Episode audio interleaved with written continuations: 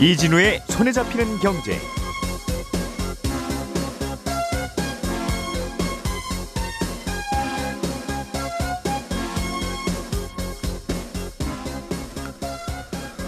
안녕하십니까 이진우입니다. 러시아가 기준금리를 큰 폭으로 내렸습니다. 러시아는 지난 2월 말에 9.5%이던 자국의 기준금리를 20%로 갑자기 크게 인상을 했다가 한 달여 만에 통화정책 방향을 다시 바꾼 건데요. 어, 전쟁 때문에 폭락했던 러시아 루블화 가치가 좀 안정되는 것 같으니까 이제 돈을 좀 풀어서 경제 살리기에 나섰다 이런 분석이 나옵니다. 잠시 후에 이 내용 좀 자세하게 좀 더 들어보겠고요. 요즘 아파트 공사 현장에 시멘트가 부족해서 공사가 멈추는 일이 자꾸 일어난다는군요. 사정을 들여다보니까 시멘트를 만들 때 필요한 유연탄이 부족해서 시멘트 생산량이 줄기 때문이라는 건데 이 유연탄이라는 건 시멘트 만들 때 어떻게 쓰이는 거고 이게 왜 또 모자라게 됐는지 이 사정도 좀 들어보겠습니다. 지금은 로또 복권에 당첨이 되면 1등부터 3등까지는 세금을 떼고 당첨금을 주는데요. 그런데 1등, 2등 세금 떼는 건 큰 문제가 없는 것 같은데 3등한테는 세금을 좀 안 떼고 주면 어떤가 하는 논의가 있는 모양입니다. 이 내용도 들어보죠. 4월 11일 월요일 손에 잡히는 경제 광고 없이 바로 시작합니다. 오늘의 뉴스를 프로파일링 합니다. 평일 저녁 6시 5분 표창원의 뉴스 하이킥.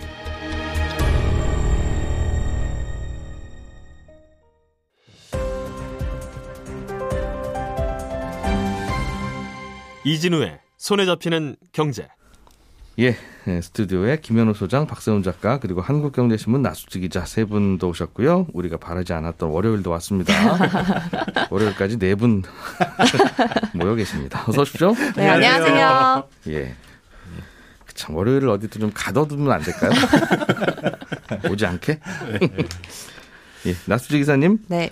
러시아가 기준금리를 내렸는데 우리는 기준금리 올리고 내릴 때 0.25% 포인트씩 네. 그렇게 조정하는데도 야 이거 하나 올려도 돼 말아 뭐 이러는데 여기는 뭐 3% 포인트를 확 내렸네요. 네. 원래 기준금리가 연 20%였는데 이거를 17%로 인하를 했습니다.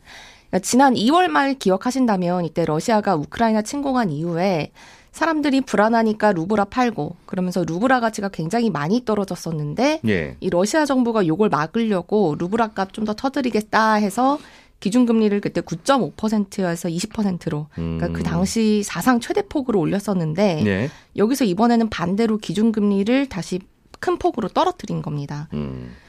예전에 우리도 98년 외환 위기 때 이때 이렇게 기준금리를 한꺼번에 좀 올린 적이 있었던 것 같아요. 뭔가 이제 위기가 오거나 뭐 이러면 크게 내리기도 하고 또 크게 올리기도 하고 이제는 루블화 가치가 좀 안정됐다고 러시아에서도 좀 보고 다시 정상화시키는 과정이라는 뜻입니까? 네, 지금 루브라 가치가 숫자로만 보면 굉장히 안정된 상태입니다. 그러니까 루블화 환율이 전쟁 직전 수준까지 거의 비슷해졌거든요. 음, 올 초까지 원래 전쟁 전에요. 루블화 가치가 1달러당 70루블 초중반대로 유지가 되고 있었는데 전쟁 이후에 달러당 120루블까지 루블화 환율이 가파르게 치솟았습니다. 예. 그러니까 원래 1달러 가지려면 70루블 줬어야 되는데 120루블 주게 된 거니까 네. 루블화 가치가 절반 가까이 떨어졌었던 거죠. 예. 근데 이- 이랬던 루블화 환율이 이후에 다시 서서히 떨어져서 이제는 다시 70루블 중반대까지 내려와서 좀 안정됐다 이렇게 보는 건데 다시 루블화 가치가 올랐다는 뜻이죠, 그럼? 예 맞습니다. 하여튼 환율은 항상 반대로 표현이 돼서 환율은 내려왔고 루블화 가치는 올라갔고. 올라갔고, 예. 네. 그래서 이렇게 된 거는 앞서 말씀드린 대로 러시아가 기준금리 크게 올린 것도 있었고, 음. 근데 보다 좀 근본적인 이유는 애초에 러시아 정부가 루브라를 못 팔도록 강력한 정책들을 펼치고 있습니다. 그러니까 지금 외국인 투자자들 아직도 러시아 주식 못 팔고 있거든요. 예. 그러니까 이거를 팔아서 달러화로 바꿔서 돈을 가지고 나가고 싶어도 그렇게 할 수가 없는 거고, 네. 러시아인들조차도 해외 송금하는 게 제외, 제한된 상태입니다. 음. 그러니까 러시아 어, 루블화를 어, 계속 이제 팔지를 못하는 거고 반대로 말하면 러시아에서는 러시아 내부에서는 달러를 못 산다. 맞습니다. 달러를 살 수가 없다. 네. 그런 얘기죠.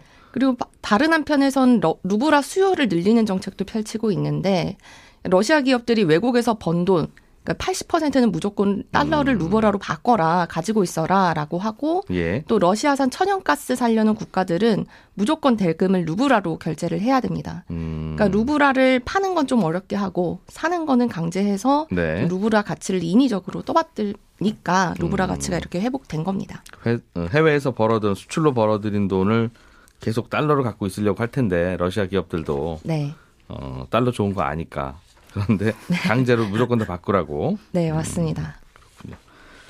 그러는 바람에 루블하고 안정이 됐고 안정이 됐으니까 20%로 갑자기 올렸던 금리도 좀 슬슬 내려보자 해서 이번에 17%로 내렸다는 설명인데 네. 다시 위험해질 가능성은 없습니까? 그럴 가능성도 있기는 한데요. 근데 지금 러시아 정부한테 더 급한 불은 이 루브라 가치는 일단 조금 안정된 것 같으니까 급한 예. 불은 껐으니까 이제는 경제를 좀 살려보자. 경제 상황이 너무 어려운 것 같다라는 겁니다. 음, 실제 그런 신호가 지금 곳곳에서 나오고 있는데 올해 러시아 실업률이 10년 만에 처음으로 9% 넘어설 걸로 예상이 되고 있거든요.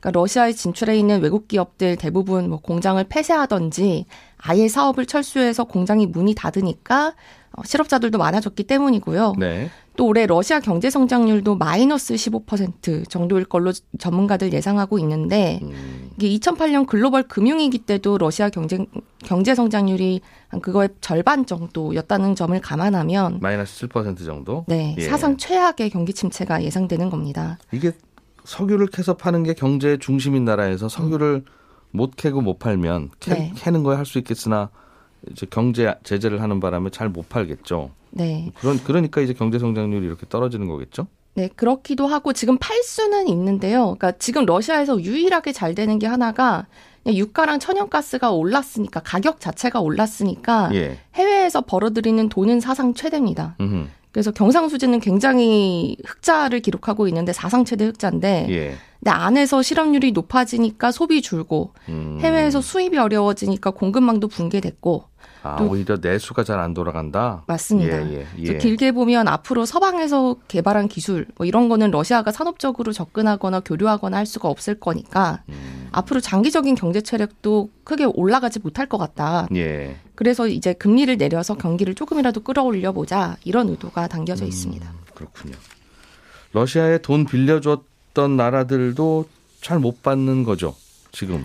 네, 지금 어 최근에는 못 갚았습니다. 그러니까 지, 지금 지난달에 네. 러시아가 국채이자 상환이 세 번이 있었는데 예. 요거는 러시아 정부가 미국 은행에 가지고 있는 돈으로 갚기는 했어요. 음. 그러니까 원래는 러시아가 미국 그- 금융기관 통해서 거래하는 거 다 안 된다고 막았었는데 네. 요거 미국 재무부가 너무 충격이 클 것 같으니까 음. 어, 원래는 5월까지는 채무 상환 목적이면 예외적으로 그 러시아 밖에 있는 미국도 아. 쓸수 있게 해준다 이렇게 했었거든요. 러시아 통장을 미국이 다 압류하고 있었는데 네. 그러면 우리 만기 돌아오는 거 어떡하란 말이냐 이자도 갚지 말까 그러니까 그건 열어줄게 열어줬다는 네, 음. 그렇게 되었었는데 예. 이 지난 4일부터는 미국이 좀 더 제재를 강하게 해야겠다. 그래서 채무 상환도 아예 나라 러시아 밖에 있는 돈은 못 쓰게 해야겠다라고 네. 못을 박았습니다. 음. 근데 요 지난 4일이 무슨 날이냐면요.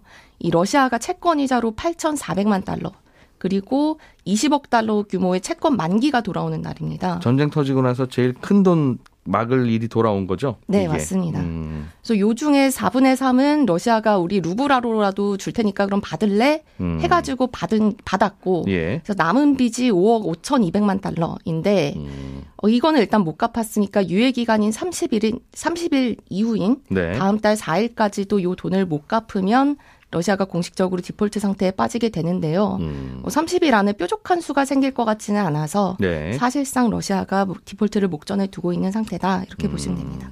이거 미국이 압류하고 있는 통장 열어주면 그 안엔 돈 있는데 러시아 돈. 있죠. 근데 그러니까 이제 못 갚는 거고. 네. 지난달까지는 압류한 통장을 열어줬는데 맞습니다. 이번 달부터 또 막는 이유는 뭘까요, 미국이? 지난달에는 본인들이 받을 돈이 있었나?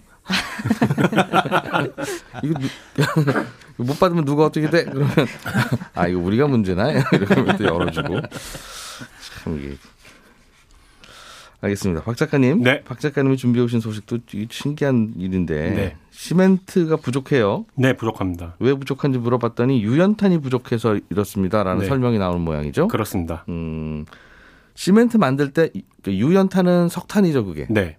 시멘트 만들 때 석탄을 어디에 씁니까? 시멘트가 어떤 과정을 거쳐서 만들어지냐면요. 일단 석회석 광산에서 석회석을 캡니다. 예. 그리고 그걸 아주 잘게 이 정도로 잘게 부숴도 되나 싶을 정도로 잘게 부순 후에 아주 큰 대형 가마에 넣습니다. 이 가마를 업계 용어로는 퀼런이라고 하는데 예. 그냥 가마라고 할게요. 예. 그 가마 안에 들어간 잘게 부순 석회석을 굉장히 높은 온도로 가열을 하거든요. 석회석 가루를 볶는 거군요. 그러니까. 그렇죠. 예. 아주 높은 온도로. 예. 그러면 새로운 물질이 만들어지고 그 물질에다가 이런저런 재료들을 더 추가하면 최종적으로 시멘트가 만들어지는데 이때 고온으로 가열하는 과정, 아까 아주 높은 온도로 가열한다고 했잖아요. 예. 그때 연료로 쓰이는 게 유연탄입니다. 아, 석회석 가루 볶을 때 그렇습니다. 연료로 쓰는 게 유연탄이다. 그렇죠. 태울 때 연기가 난다고 해서 유연탄 이렇게 부르는 거고요. 음. 구울 때 1,400도 정도로 구워야 해서 연료의 발열량이 높아야 하고 장시간 사용이 가능해야 하는데 음. 유연탄이 그런 속성을 갖고 있습니다. 예. 참고삼아 하나 더 말씀드리면 예전엔 벙커 CU 썼거든요. 근데 석유 파동 겪으면서 석유 가격 많이 올라가 버리니까 이게 좀 차라리 좀 네, 싸다. 대체제로 썼던 게 유연탄이었습니다. 다만 이건 우리나라에 없고요. 전량 수입을 해서 사용을 하는데 유연탄 가격이 시멘트 전체 원가에서 한 30% 40% 정도 되니까 비중이 되게 높거든요. 예. 이- 이 유연탄 없으면 시멘트 만드는 게 지금은 사실상 어렵습니다. 그렇군요. 가열이 안 됩니다. 결국은 석회석 가루를 볶는 게 시멘트니까 볶을 때 들어가는 가열하는 열 이게 제일 비싼 거군요. 그렇습니다. 음. 그래서 가끔씩은 무슨 쓰레기 같은 것도 네. 태워서 열 열을 만들고 그걸로 석회석 가루 볶아서 시멘트 네. 만들고. 알겠습니다. 그 얘기는 조금 더 좀 더 자세히 해드릴게요. 네. 근데 지금 그 유연탄이 왜 부족하냐면 예. 작년 기준으로 보면 75% 정도가 러시아에서 들어왔고 음. 25% 정도가 호주에서 들어왔는데 지금 미국이 러시아에서 뭐 살 때 달러 결제하는 거 막고 있잖아요. 네. 그러다 보니까 러시아산 결제가 잘 안 됩니다. 작년만까지만 작년까지만 해도 유연탄 결제를 연간으로 했었거든요. 음. 그러니까 매년 초가 되면 올해는 우리 한 톤당 얼마 이 정도 사겠습니다라고 계약을 하고 정해진 가격에 정해진 양이 들어왔는데 예. 올해 보- 초부터는 러시아가 계약 방식을 바꿨어요. 연간 계약 안 하고 필요하면 그때그때 사가는 걸로. 네. 이렇게 하는 이유는 유연탄 가격이 작년 하반기부터 꽤 많이 올랐거든요. 얼마나 올랐어요? 톤당 100달러 안 하던 게뭐 작년 하반기부터는 200달러 이상으로 오르다가 지난달 중순에는 한 400달러까지 와. 오르기도 했습니다. 지금은 좀 내려서 200달러 중반으로 다시 내리긴 했는데 음. 이게 공급망 문제도 있었고 코로나19 상황이 나아지면서 공사장이 과거보다 더 돌아가기도 하니까 네. 그리고 러시아 사태도 있고 하고 등등의 이유로 가격이 많이 오르니까 러시아가 배짱 장사를 할 수 있게 되는 상황이 돼버린 거죠. 음. 아무튼 가격이 오르더라도 당장 필요하면 러시아 가서 사오면 되는데 네. 아까 말씀드린 것처럼 러시아가 건당 계약으로 바꾼 상황에서 미국이 달러 결제를 못하게 막아버리니까 결제를 못하고 있는 그런 상황입니다. 그러니까 미국이 러시아로 돈 보내는 걸 막으니 네. 러시아도 다른 나라로 석탄 보내는 걸 막을 수밖에 없고 네. 그래서 계속 모자란다. 그렇습니다. 그러면서 가격은 또 오르고 아, 있고요. 근데 4분의 3을 러시아에서 가져왔군요. 그렇습니다. 그러면 나머지 다른 곳에서 좀 사오려고 하고 다른 곳에서 사오면 될 것 같긴 한데 네. 이 유연탄이라는 게 우리만 쓰는 게 아니라서 그렇죠.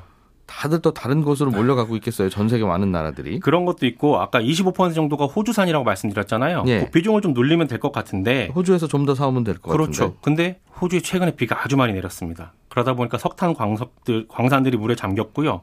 음. 항구들도 폐쇄가 되고 철도도 잘 안 다닙니다. 비가 그렇게 많이 왔어요? 네. 요거 수습하려 그러면 시일이 좀 소요가 될 것 같은데 시멘트 협회 쪽에 확인을 해보니까 호주도 올해부터는 연간 계약 대신에 월별 계약을 하고 있거든요. 예. 그래서 1월에 우리나라 업체들이 계약한 물량은 다행히 들어왔는데 음. 3월에 계약한 물량은 전부 다 취소가 됐습니다. 호주 쪽에서 아 저기 미안한데 비가 많이 와갖고 3월 건못 보내줄 것 같아. 일단은 음. 좀 취소할게. 라고 한 겁니다. 그러면 다른 곳이 어디 있어요? 러시아도 안 되고 호주도 안 되면. 중국하고 인도네시아를 생각해 볼 수 있는데 예. 중국 정부가 이제 유연탄 가격이 많이 오르니까 우리 폐광까지 뒤져서 유연탄 생산을 늘리겠다라고 했었거든요. 네. 지지난달에. 예. 근데 지금 중국 코로나19 때문에 또안 좋잖아요, 상황이. 음흠. 광산 찾는 것도 어렵고 그나마 있는 유연탄도 항구가 셧다운되면서 수출이 안 되고 있습니다. 요즘은 중국 안에서도 트럭도 잘 못 움직인대요. 네. 어. 그래서 안 오고 루- 인도네시아산은 또 여쭤봤더니 이게 효율이 굉장히 낮대요. 인도네시아산은. 그리고 아. 자체적으로 발화가 굉장히 심해서 창고에 보관하다 가 보면 수시로 불이 붙는 문제도 있어서 오래전부터 이걸 안 쓰고 있다네요. 효율이 낮다는 건 태워봐야 열이 별로 안 난다는 뜻일 텐데. 그렇습니다. 또 가만히 두면 혼자 불은 또잘 붙어요. 성, 성냥개비 같은 거. 그래서 인도네시아산은 아예 고려도 안 하고 있다고 음. 그런 상황입니다. 똑같이 캤는데 시커먼 유연탄이 나오긴 나오는데 이런 유연탄이 나오면 참 안타깝겠네요. 그렇습니다. 그래서 아까 말씀하신 것처럼 아니고. 유연탄 대신에 폐 플라스틱 같은 거를 활용하는 방안도 있긴 있거든요. 네. 근데 이미 유럽 같은 경우, 특히 독일 같은 경우는 유연탄 대신에 폐 플라스틱을 꽤 많이 사용하고 있습니다. 어차피 태워서 열 나오면 되는 거니까. 그렇습니다. 예. 문제는 우리 초등학교 다닐 때 반에 난로 하나씩 있었잖아요. 음, 기억나시죠? 예. 소개탄 네, 기억나실 겁니다. 초등학교를 안 다녀서 제가. 국민학교 다녔 국민학교 다니셔가지고 예. 예. 그 난로는 나무가 떨어지면 대, 신 종이를 집어넣으면 그래도 난로가 작동은 하잖아요. 예. 근데 석회석 굽는 가마는 그렇지가 않습니다. 유연탄 대신에 그냥 폐 플라스틱 집어넣는다고 해서 작동을 하는 게 아니라 폐 플라스틱용 설비를 추가로 해줘야 됩니다. 이거를. 이 폐플라스틱에서 나오는 뭔가 다른 성분이 있어서 네. 그거 걸러주는 장치 필요하다고 그렇습니다. 그러더라고요. 예. 그래서 몇 년 전부터 업체들이 이 작업을 하고 있는데요. 음. 유연탄 대신 폐 플라스틱 사용할 수 있는 대체율이 지금 대략 한 20% 정도밖에 안 됩니다. 예. 그러다 보니까 유연탄이 아직은 필요한 상황인데 다만 보도가 약간 좀 약간 잘못 나온 건 뭐냐면 유연탄이 지금 당장 없는 건 아닙니다. 예. 평년 대비로 보면 우리나라 업체들이 5월 말까지 쓸 재고는 이미 확보를 하고 있습니다. 음. 그러니까 3월, 4월에 공사장에서 시멘트가 부족한 건 유연탄이 아예 없어서가 아니라 조금 다른 쪽에서 문제가 생긴 거긴 합니다. 아, 유연탄 재고는 다행히 있다. 5월 말까지 있습니다. 쓸 거는 네. 그럼 그걸로 석회석 얼른 구우면 되잖아요. 그렇죠. 가루. 구우면 되죠. 예. 근데 보통 시멘트 공장은 12월에서 3월 정도까지는 공장을 안 돌립니다. 왜냐하면 아, 겨울에는 추워서 공사장이 잘 안 돌아가니까 예. 시멘트를 안 만들어도 되고요. 음. 이 기간에 아까 그 유연탄 넣고 고온으로 굽는다는 가마 있죠? 네. 그거 보수를 좀 해줘야 됩니다. 청소도 좀 해줘야 되고. 그러다가 본격적으로 공사가 시작되는 봄을 대비해서 3월부터 이제 슬슬 돌리기 시작하는 건데 네. 작년 하반기부터 무슨 일이 있었냐면 코로나 상황이 좀 나아지는 것 같으니까 공사장이 예년보다 더 돌아갔고요. 시멘트를 좀 더 썼다는 거죠. 그렇습니다. 그리고 예. 올 겨울이 또 그렇게 안 추웠잖아요. 안 춥다 보니까 겨울에도 공사장이 잘 돌아간 겁니다. 네. 그러다 보니까 갖고 있던 시멘트 재고들이 작년에 비해 빠르게 줄었거든요. 음흠. 이 식당으로 치면 통상 이맘때는 한 100인분 준비하면 되겠네라고 생각했는데 갑자기 120명 정도가 식당을 찾아온 겁니다. 아, 그 봄이 왔어서 와서 네. 시멘트 공장 슬슬 돌려야 되는데 네. 갑자기 손님들이 몰려온다. 그렇습니다. 어, 그러면 평소, 에는 겨울에 갖고 있었던 건 드릴게요 하면 되는데 그렇죠. 어 겨울 이거 어디 갔어 시멘트? 작년에 나갔어요 이렇게 된 거죠. 근데 이 겨울에 누가 다 썼다는 거죠. 그렇습니다. 공사하느라고. 그럼 또 가마를 음. 빨리 돌리면 될 것 같은데 올해 그 유연탄 대신에 폐 플라스틱 돌리려고 추가 설비 작업하는 것들이 많았거든요. 예. 통상 시설 그냥 보수하는 데는 한 30일에서 40일 정도면 되는데 추가 설비 작업까지 들어가면 한 90일 정도가 걸립니다. 예. 정리하면 예상보다 시멘트 수요가 많아지면서 시멘트 공급이 좀 모자란 상황이었는데 음흠. 시멘트 만드는 설비들이 준비가 좀 덜 되는 바람에 시멘트 추가 공급이 잘 안 됐다. 네. 그리고 이런 사실이 알려지면서 발빠른 공사 현장들은 시멘트를 예정보다 더 일찍 미리미리 가져가려고 하다 보니까 네. 일선 현장에선 시멘트가 부족한 그런 상황이 생긴 겁니다. 음, 유연탄 때문은 아니고 네. 음, 그런데 이제 유연탄 때문이라고는 하는군요. 네. 이 복잡한 사정 설명하기 좀 그러니까. 어, 그리고 한, 하여튼 환경 문제가 자꾸 어, 문제가 되면서 네. 쓰레기를 태워서 시멘트를 만들어 보자. 네. 그래서 그런데 필요한 설비도 또 갖다 붙이고 하필 그 작업을 올겨울에 했나 보네요. 그렇습니다. 많이 했습니다, 올겨울에. 음, 그러다 보니까 또 설비 가동도 잘 안 되고. 그렇습니다. 다만 이제 문제는 있어요. 아까 5월 말까지는 재고가 있다 그랬잖아요. 네. 6월부터는 어떻게 되냐 이게 지금 업계의 가장 큰 고민이거든요. 음흠. 러시아산도 막히고 호주산도 막히면 어떻게 되느냐 이 문제가 터질 수가 있는데 예. 일단은 지금 당장은 어려워도 6월쯤 되면 6월쯤 되면 이제 호주에서 유연탄을 다시 좀 들어올 수 있을 것 같다. 왜냐하면 항구 봉쇄도 좀 풀릴 테니까 그때쯤 되면 그리고 유연탄 대신에 폐 플라스틱 사용하는 설비들도 6월쯤 되면 지금보다는 더 돌아갈 거기 때문에 거기에 좀 기대를 걸어야 되는 그런 상황이긴 합니다. 유연탄마저 똑 떨어지면 이제 큰일인데. 네. 야, 시멘트 쓰, 갖다 쓰는 것도 이렇게 복잡한 사정이 뒤에서 돌아가고 있네요. 네 그렇습니다. 어, 그러게. 김현우 소장님, 네. 음, 로또 세금 이야기를 좀 들어보겠습니다. 네. 우리가 태어나면서 로또 1등은 한 번씩 다 당첨되잖아요. 네. 태어난 걸로 어떨 등이죠. 그러니까 1등, 2등 세금 얼마인지도 사실 알아둬야 되죠. 음, 세금 문제를 좀 바꾸려고 하는가 봅니다. 네, 이 복권에 대해서 전반적인 관리를 하는 게 기재부 산하의 복권위원회라는 곳인데 여기에서 기재부에다가 로또 상등에 대해서는 과세하지 말자라고 건의를 했다고 해요. 이 3등만? 예, 3등에 대해서 1, 2등은 과세를 그대로 두고요. 예. 지금 복권에 대한 과세는 로또 말고도 어, 전체 복권에 대한 과세는 소득세법에 정해져 있는데 음. 당첨금 5만 원 이하는 비과세입니다. 세금 예. 안 걷고요. 초과할 때만 과세를 하되 3억 원 이하까지는 지방세 포함해서 22%. 음흠. 어, 그러니까 1억 당첨되면 2,200만 원 세금인 거죠. 네. 3억 초과분에 대해서는 33%를 과세를 합니다. 네. 아, 그런데 이제 로또 1등에서 3등까지의 당첨 금액은 정해져 있는 게 아니라 그때그때 음. 판매 금액에 따라서 달라지거든요. 네. 아, 그런데 어쨌든 5만 원은 넘어갑니다. 4등 당첨금이 5만 원으로 정해져 있고 4등 이하로는 어차피 비과세. 예, 그렇습니다. 음. 아, 그래서 3등 이상만 이제 세금을 걷는데 3등의 평균 당첨금이 지금까지 약 149만 원 정도예요. 요거 22% 세금 떼고 나면 한 116만 원 정도. 그래서 로또의 이 소액 당첨금에 대해서는 세금을 좀 비과세하자 라고 되어 있는데 이게 사실 소득세법을 찾아보면 로또만 이렇게 따로 분류를 해가지고 어떻게 뭐 과세를 한다라는 게 정해져 있는 게 아니라 그냥 복권을 뭉뚱그려서 해놨거든요. 예. 그래서 뭐 로또 3등 외에도 100만 원 언저리의 당첨금을 주는 복권들이 꽤 있습니다. 음. 그러니까 인터넷에서만 판매되는 전자복권 제외하고 우리 이게 동전을 긁어가지고 하는 즉석 복권 있죠. 네. 즉석 복권 중에서도 뭐 스피또 500이라는 복권이 2등 당첨금이 100만 원입니다. 음. 근데 뭐 이것만 빼고 로또만 과, 과세를 비과세한다 뭐 이럴 것 같지는 않아서 이것도 지금은 백- 당첨금이 100만 원이지만 세금 떼고 있다는 거죠. 그렇습니다. 그러니까 요런- 100만 원 언저리 당첨금은 그냥 세금 받지 맙시다. 그런 얘기네요. 네, 종합하면. 것 같습니다. 음. 왜요? 왜 세금을 안 받다는 어, 거예요? 하나는 미수령 당첨금을 좀 줄여보자. 그리고 또 다른 하나는 사행성 산업과 과세 형평성을 맞추자라는 요 두 가지 이유인데요. 네. 3등부터는 농협 은행에 직접 방문해서 수령을 해야 됩니다. 음, 그러니까 3등이 대창, 대체로 금액이 얼마라고 하셨죠? 한 149만 원 평균 150에서 평균. 왔다 갔다. 아, 3등 당첨금이 네. 예. 그때부터는 농협에 가야 되고 뭐 1등은 본점에 가야 되지만 나머지는 그냥 전국 농협 은행에 가면 되거든요. 네. 아, 그런데 이제 평균이 150이니까 그보다 더 적을 수도 있고 여기서 음. 세금 떼고 나면은 수령금이 적기 때문에 포기하는 거 아니냐라고 복권위원회에서는 보고 있는데 그래도 한 100만 원 되는데 100만 원인데요? 그러니까요. 이게 설득력이 좀 떨어지는 게 예. 미수령 당첨금이 어, 사실은 더 당첨금이 적을수록 많이 발생합니다.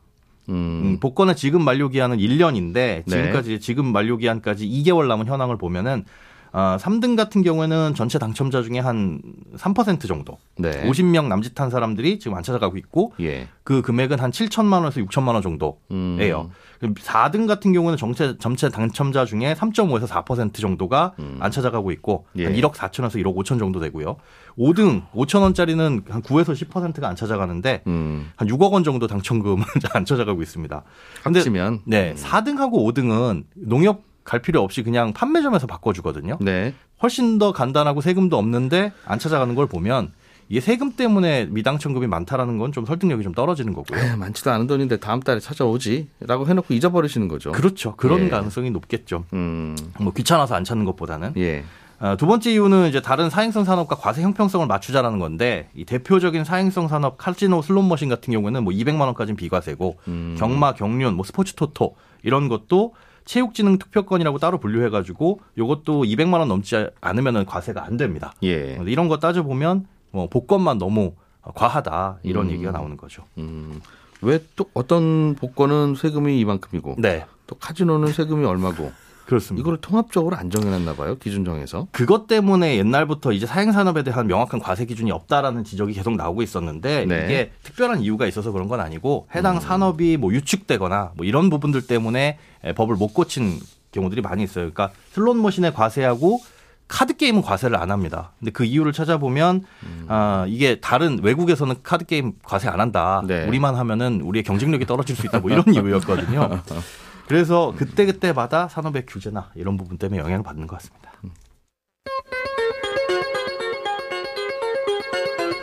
예, 저는 다음 잠시 후에 11시 5분부터 이어지는 손에 잡히는 경제 플러스에서 오늘 또 한번 인사드리겠습니다. 이진우였습니다. 들어주신 여러분 고맙습니다.